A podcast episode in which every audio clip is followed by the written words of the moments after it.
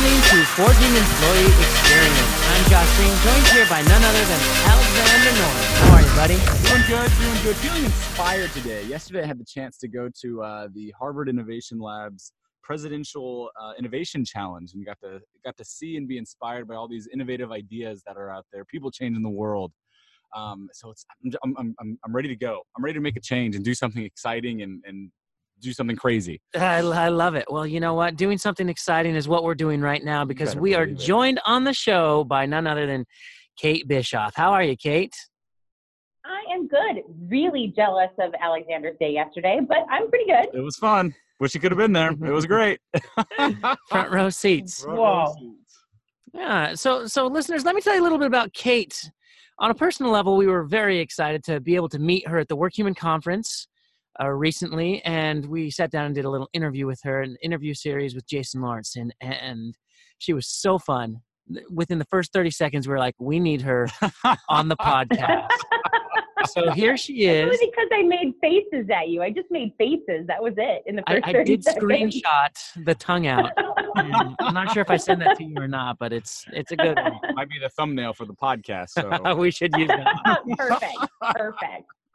So let me tell you a little bit about Kate. She is an employment attorney, a speaker, and an HR consultant at Thrive Law. She is on a mission to make companies better, not just compliant. I'm really excited because Kate Yes. has such a wonderful personality. Not when I think about when I think of attorneys, yeah, No compliance offense. lawyers, HR. but uh, Kate, we can tell that you have a passion for HR. Tell us a little bit about how you got into this and why you're so passionate about it. Well, I have a very squiggly line career. I don't, I like many HR people, I kind of stumbled into it. Uh, I first went to law school because I am a super lawyer nerd, but I don't own a suit, so I'm not as stuffy as you know your reputation that you're alluding to. I'm very not that. Um, but I stumbled into it, and when I was in law school, I started clerking for an employment firm, and it was a plaintiff side employment firm. And so I'm sitting at a conference table in 2002, looking at two well-known, prominent plaintiffs employment attorneys, and I look at them and I'm like, "You guys still make money off of sexual harassment? It's like 2002." Mm. And they laughed at me and they laughed at me because, you know, right now testosterone pays my mortgage. So I do about 70% of my work is surrounded by sexual harassment, whether it is training or workplace investigations or helping companies draft actual real life good to go policies that are actually going to be meaningful. So I do a lot of that and how you guys come into this really is that engagement piece because if employees are engaged and they like what they're doing, that they have a passion for it, that they want to come to work every day, those employees are going to actually tell us when there's harassment happening. So I try to talk to my clients about how do we make sure employees feel whether it's psychologically safe or they trust us enough to actually come tell us when there's a problem because we can't do anything about a problem if we don't know about it. And I feel like right now, it's in this culture that we've had and we've had for years and years and years, is that we have not made it so that people feel comfortable telling us. So we've just let harassment happen because we've pretended it's not there. Mm, and what what an interesting time to be in the career that you are in. I mean, there's there's Yeah. so much happening in this space f- for good. I mean, we're we're starting to um, see some of these giants being toppled. So so I want I want to talk a little. I want to talk a little bit about that because you mentioned the engaged em- employees. Those are the ones who are going to come and talk to you about it. So, what does in your space? What does an engaged employee look like, and what what do you hope they report to you? I look at an engaged employee as someone who cares about what they're doing to both tell us when there's a problem, but also when things are great. That they tell us that things are going in the direction that they want to be going in, that they are getting the development that they want to be getting. But they also tell us when, you know, I'm just having a really bad day or I'm really close to the actual manufacturing of the widget, and I think we could fix things if we did it this way. Those are the employees who are engaged to me. Mm. That's incredible. I love that. I, I think this is actually probably the first definition that we've heard on employee engagement where we, we've seen it through this lens of you know someone's engaged if they have that open communication with with their mm. organization. And and that's that is so incredibly powerful right? Because I, I think a lot about how do we how do we improve the workforce? Well we can't improve the workforce until we know what the workforce needs to improve but we but it's almost circular right? Like if the workforce is has a negative vibe to it they're not going to tell you and then you can't get better and it, it's it's this whole thing. So getting to that place where employees give that feedback that's that's critical. So how do we how do we help employees get there so that they they feel comfortable to provide feedback um, in, in any, any respect? Well, so thank you for asking that question because I have spent the last solid nine months of my life reading every possible book about how do we find out when things are going wrong, whether it is Dr. Edmondson, Tasha Yukri, or however you say her name. Um, I've been reading it all. Um, and I synthesized all of that in my mind as to making sure that employees feel seen. And that is really, really hard to do. It is not going to be easy to get every employee to feel like when they come to work, they are ready to actually give us feedback that we need to have. And, and so working to create an environment that's comfortable to do that is, is essential. And I think one way that we start and how I started talking about this with my clients is that we start with middle managers and we ask them what they need to feel seen and then ask them to deploy that for their employees. And I don't think that there is necessarily a magic formula to getting there, but I would like to think that there is a shortcut um, that we can get there. And it requires the Midwestern Midwesterner in me to really take a step back and think about questions. And I want my middle managers to ask their employees, how are you doing? And genuinely try to get that answer. Like, I am having a crappy day. Okay, well, what about your day is crappy? How can I help you?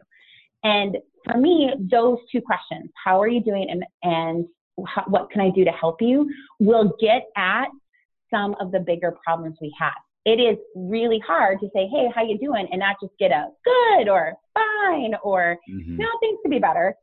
It is trying to get to the the answer that is more meaningful and is actually a reflection of how someone actually is doing. Because it's not just what your mood is; it's how are you doing in the job, how are you doing in life, those kinds of things. Because if we get to those answers, the problems that my clients have when they come to me as an attorney, the harassment, the FMLA leave, uh, reasonable accommodation questions, we get to get that information before it's a really big problem. Yeah, and it, it kind of ties back to what you were talking about the environment and the, in the culture. Like those questions are so basic and so important, but are we getting real answers to those those questions? Yeah. Are we creating an environment of trust to where your manager like like you actually will tell them how you're feeling when i was i was working at, a, at an organization once and the um, i went about six months before anybody stopped and said alexander are you actually always doing good? Because you always say you're doing great. But and i was i was floored that it took like you know and, and i wasn't having any real problems. Like there wasn't really an, any underlying issue. Everything everything was was going fine. But it but it struck me as odd that it, it took six months for uh, my manager to realize that oh my gosh alexander always says he's doing fine. He's doing good. And and never never driving in and going deeper. And if we're in if that's how we're operating we're we're in a little, little bit of trouble, I think. Right. And, and, you know, for an employment lawyer to, to say the following is, is going to be shocking to a lot of HR people. Like, I want you to know your employees. I want you to know if someone's wife is suffering from cancer or if someone's kid is not doing very well or if they're having car problems. I don't want you to know anything about that before you actually make the hiring decision. But after that, I do want you to know a little bit more. And I want you to be curious about the people who are, are working with you. Because getting to know your people means that they feel like, oh, you really do want to know, like, more about my sorority, or you really do want to know more about the social science stuff that's happening or social societal things that are happening to me that I'm being affected by because it will affect how I do my work and whether or not I feel like I need to be here today or if I don't need to be here today. So that is a I think a dramatic shift for a lot of HR people or the we only focus on the work, we never look outside of the actual work. There's this whole movement to bring your whole self to work. Well, I want you to bring your whole self to work. Just bring your whole self to work with clothes. Um, you know, if you're yes. if you're if you're a nudist, don't come to work nude. Okay, just uh, but I want you to feel like comfortable coming to work, meaning that I want you to feel like you can be you here. That doesn't mean come without clothes on. I mean, still have respectful boundaries of everyone around you. But I do want you to feel like this is a place where you can be comfortable talking about things that are hard for you at this moment in time. Yeah, so it sounds like you dance a lot in that space where it's, you know, you, you want to make companies better, not just compliant. So there's this level of compliance that needs to happen. Put your clothes on, you know, follow the rules, do what yeah, can. exactly. But uh, but outside of those parameters, we are going to do our best to make sure that you feel like you belong, that you feel like you fit into this company. Right. And I, I, I will push back a little bit on you. I'm not a big fan of the word fit um, because it has been it has become a euphemism for discrimination. Like you fit into this organization if you fit the mold that we have, and I don't I don't necessarily want that to happen because I think that is a trap that we can fall into because the more differences we have, the better work we actually create. So I want you to feel comfortable here, but I don't need everyone to feel like they are a perfect puzzle piece for our particular puzzle mm-hmm. because the the dynamics of a workplace it's never the puzzle is never cut the same way. It's changing every time we hire a new employee or there's a change in the product. So i want you to feel like you can contribute but i don't want you to feel like you are a this is the last missing piece that we've been needing for so long so how do we find that balance, right? Because you're, you're absolutely right. You know, it, organizations, and, we know this, right, with our diversity statistics, organizations that are non-diverse, uh, not inclusive, they're they're not going to be as innovative. They're not going to be as successful. They're just not going to operate as well. Uh, you know, outside of compliance and, and those sorts of issues. But mm-hmm. but there is, of course, an element of you know teamwork um, being able to collaborate being able to communicate in ways that are effective uh, so, so how do we find that balance between saying man this person just is not a, a good team member for this team because of x y or z even though they may be good at their job um, which is different than saying oh they don't fit the stereotype of this team and so we don't want them on the team. Does that does that make sense? Yeah it does and and i I hate to make my answer sound just so trite, but the answer is I want people who are remarkably respectful. And the reason I say that is because I want you to be able to come to my workplace and share ideas with me. And if I don't like your idea, I will say I don't like your idea respectfully. And here's the reasons why I don't like that. And I want you to have the respect of me to say, thank you for sharing that. You don't have to actually say thank you, but you don't need to walk off in resentment. Um, I don't want you to be indignant or arrogant about that. We are trying to contribute, and batting around those difficult ideas are important, and we need to be respectful about that. So, my base level for everyone is if, if I came in and I said, or even if I'm having a really shitty day, if I come in and I say, I really don't like that idea, you're going to say, okay, Kate, I understand why you might be a, little upset about that idea, but I need to know more information why. And starting from that place of respect is going to be important to me. I don't, I don't need you to, you know, wear all the same kind of shoes.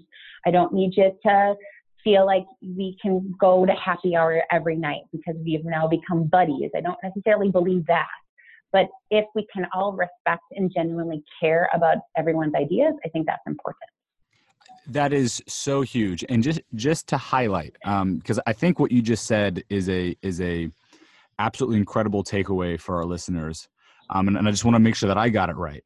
So what I'm hearing you say is that when it comes to building teams, when it comes to making sure that um, you're, you're building an effective place to work with with employees that are, that are able to work together, we one of the the main fundamental underlying attributes that does have to be universal throughout the organization to, to, make it effective is this idea of being respectful to each other. We don't necessarily have to agree. We don't have to look the same. We don't have to come from the same backgrounds have the same skill sets have the same communication styles but we have to respect each other. And if we can if yeah. we can respect each other then there's really no reason why we can't work together. Mm-hmm. Right is that fair that's that's fair. All right. The other thing the other thing I would like people to understand is nobody is perfect, or how mm. I like to say it, nobody is nerfect. and so even when we're going to have a bad day, or when I'm going to be really upset because my kid poked a, a hole in my tire this morning, I get to come to work and still be a little upset, but you can still hold me to the Kate. I understand why you're upset, but we, this is what we need to work on today and i need you not to growl at people right mm, or right. you know that kind of thing um, because we're nobody is perfect and we can't say that you're going to be respectful all the time but that base level of respect is going to be what we build trust upon what we build safety upon and that is where we start to build compliance and healthy workplaces mm. i love it that that is amazing. Thank you. Okay, so great. And I'm uh, there's so many things that I want to tease out there, like social media and how does that play in and everything. But oh. But but as we, as we continue forward, I just really want to. I'm I'm curious because I know that you presented at Disrupt HR recently.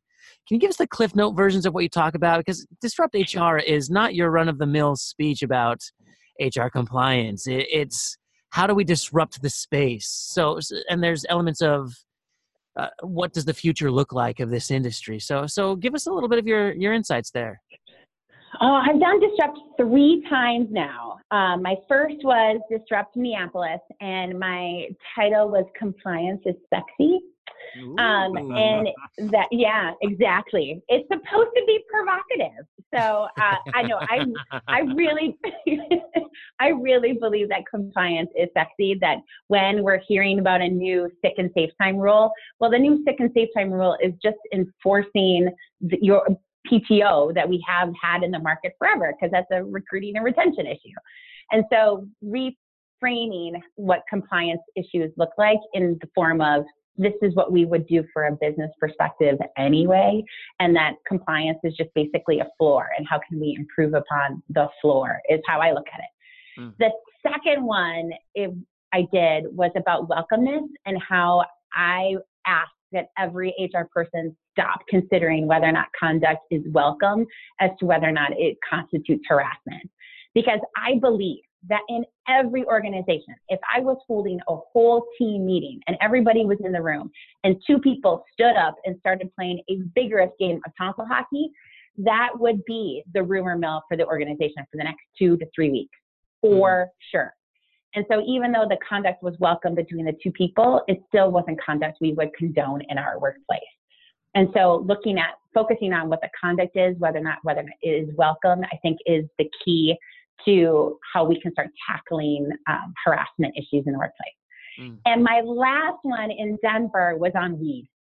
And my title was to pee or not to pee. And I asked everyone not to pee because I, because I believe, and I think I actually said something like, listen to Nancy Reagan and Mr. T, just say no.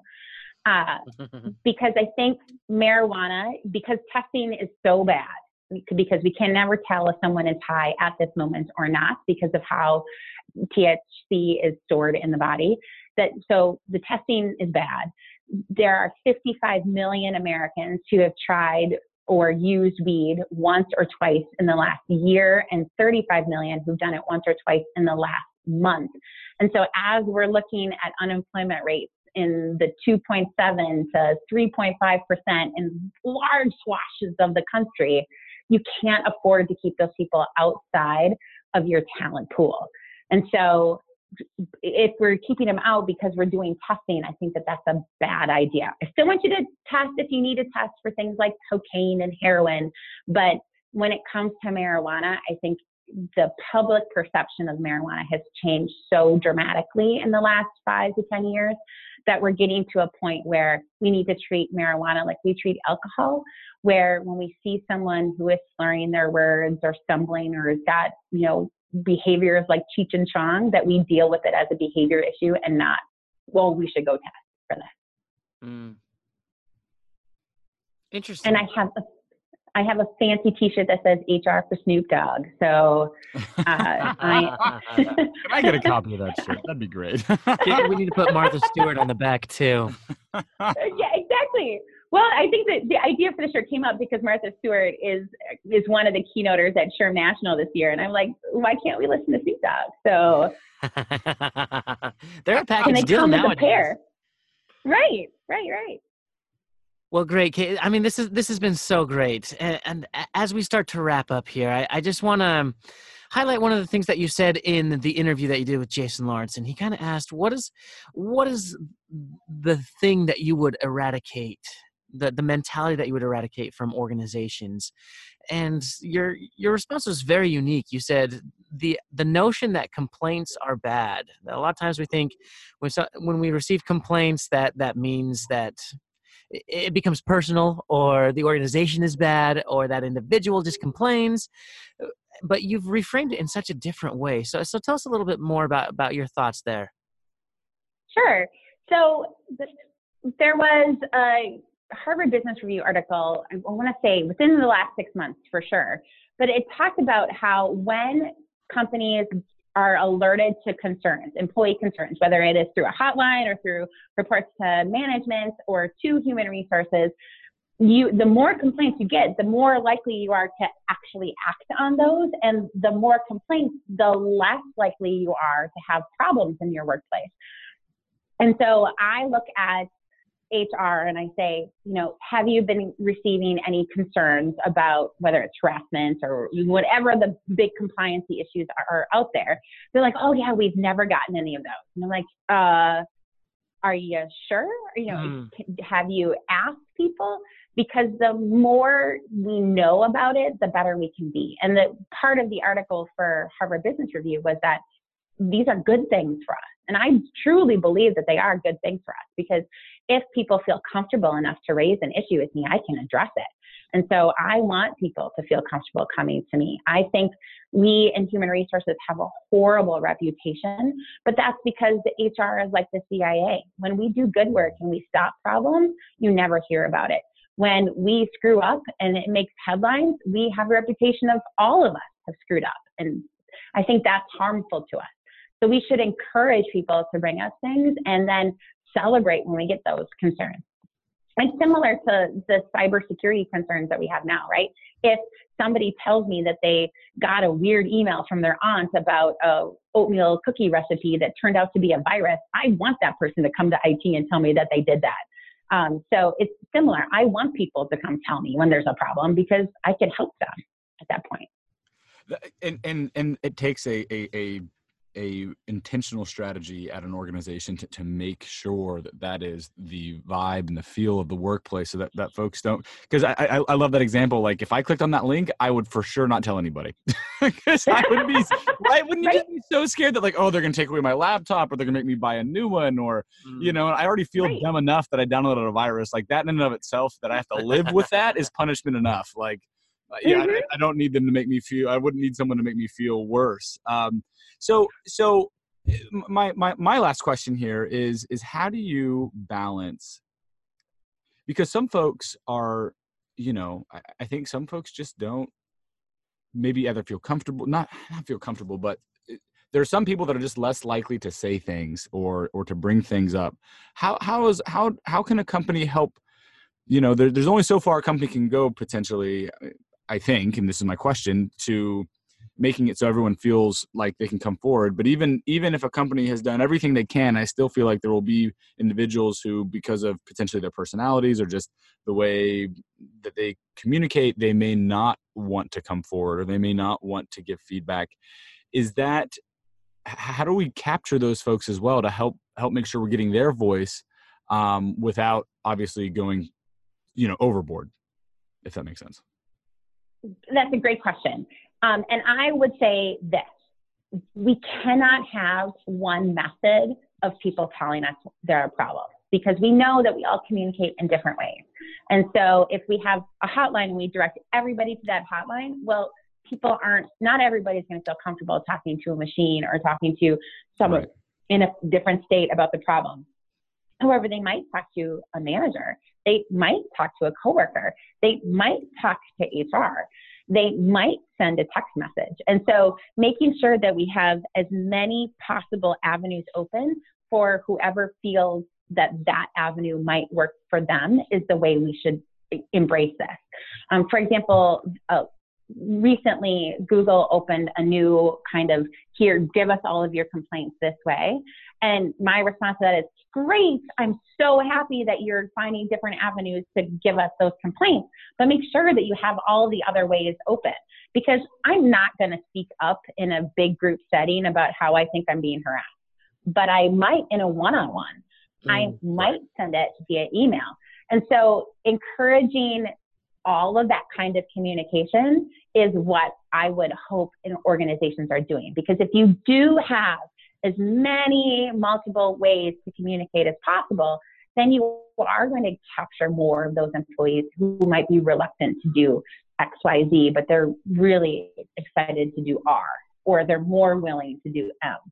So that's what I'm trying to get my clients to embrace and get excited about because that sometimes can be really hard to track because you're everything's coming in at you in different ways.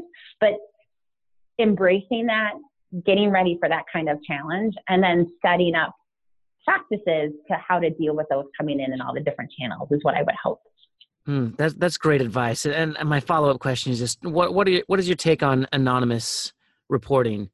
Because um, you know that, that is also another another way that people can reach out is like i don't feel comfortable attaching my name to it but a lot of companies are running yeah. the idea of like you know as long as i'm anonymous i can say and do what i want i'm just curious quickly what your, your thoughts would be on that okay so i gave a really deep heavy sigh when you started asking about it so every, like please we all heard note it. the sigh please note it um, while I like the intention that if somebody feels like they should, they can't, they don't want to share their name, they can't share their name, but they still want to report it, I applaud that person for wanting to do that.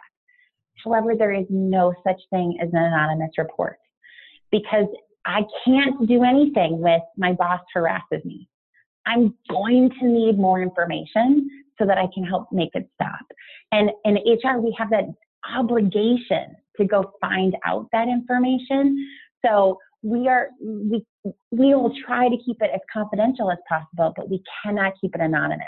And so if you throw a note underneath my office door saying that there is harassment in the marketing department, I have to then bring everybody in from the marketing department to ask questions to make it stop. And so I think if a company labels their reporting structure as you can do this anonymously, that is a misnomer or at least it's a little bit of false pretense because I can't keep it anonymous. I need to figure out and make it stop. That's my obligation under the law. And so I wish we, we wouldn't label it anonymous because I think that gives a false sense of security to the people who are actually reporting to us. And that suggests to me that we haven't built a trust with employees, that they don't feel comfortable coming to us and telling us more about it. Mm, that is an awesome perspective. And, and we thank you so much for being on the show and sharing with us today some of your wonderful insights. What's the best way that our listeners can contact you? Oh, there's lots of different ways. Uh, I'm a huge Twitter user, so you can find me on Twitter. My blog is Thrive Law Consulting, and there's even a Talk to Kate section right there on the blog. Um, so there's lots of different ways. I'm, I feel like I'm everywhere. Great. Well, doesn't sound like it would be hard to find you. Uh, and listeners, if you have any complaints, Kate would love to hear them. yeah, Kate, I got I got some complaints I got to talk about. Um, a lot of problems. Oh no, but seriously, hey, thank you, hey, thank you so much for the work that you do. It, it, really is a very important work, and it's um, it's largely because of folks like you that we're seeing. I like to think we're seeing a, a, a positive trend. We still got a long way to go, still got a lot of work to do, but I think as a whole, we're moving we're moving in the right direction. Um, so thank you, thank you for helping be part part of that change to help help make sure the workplace is a safe place for everybody. Thank you so much. I'm raising two boys, and so I'm hoping that I'm leaving their world just a little bit better for them. So thank you so much for having me today.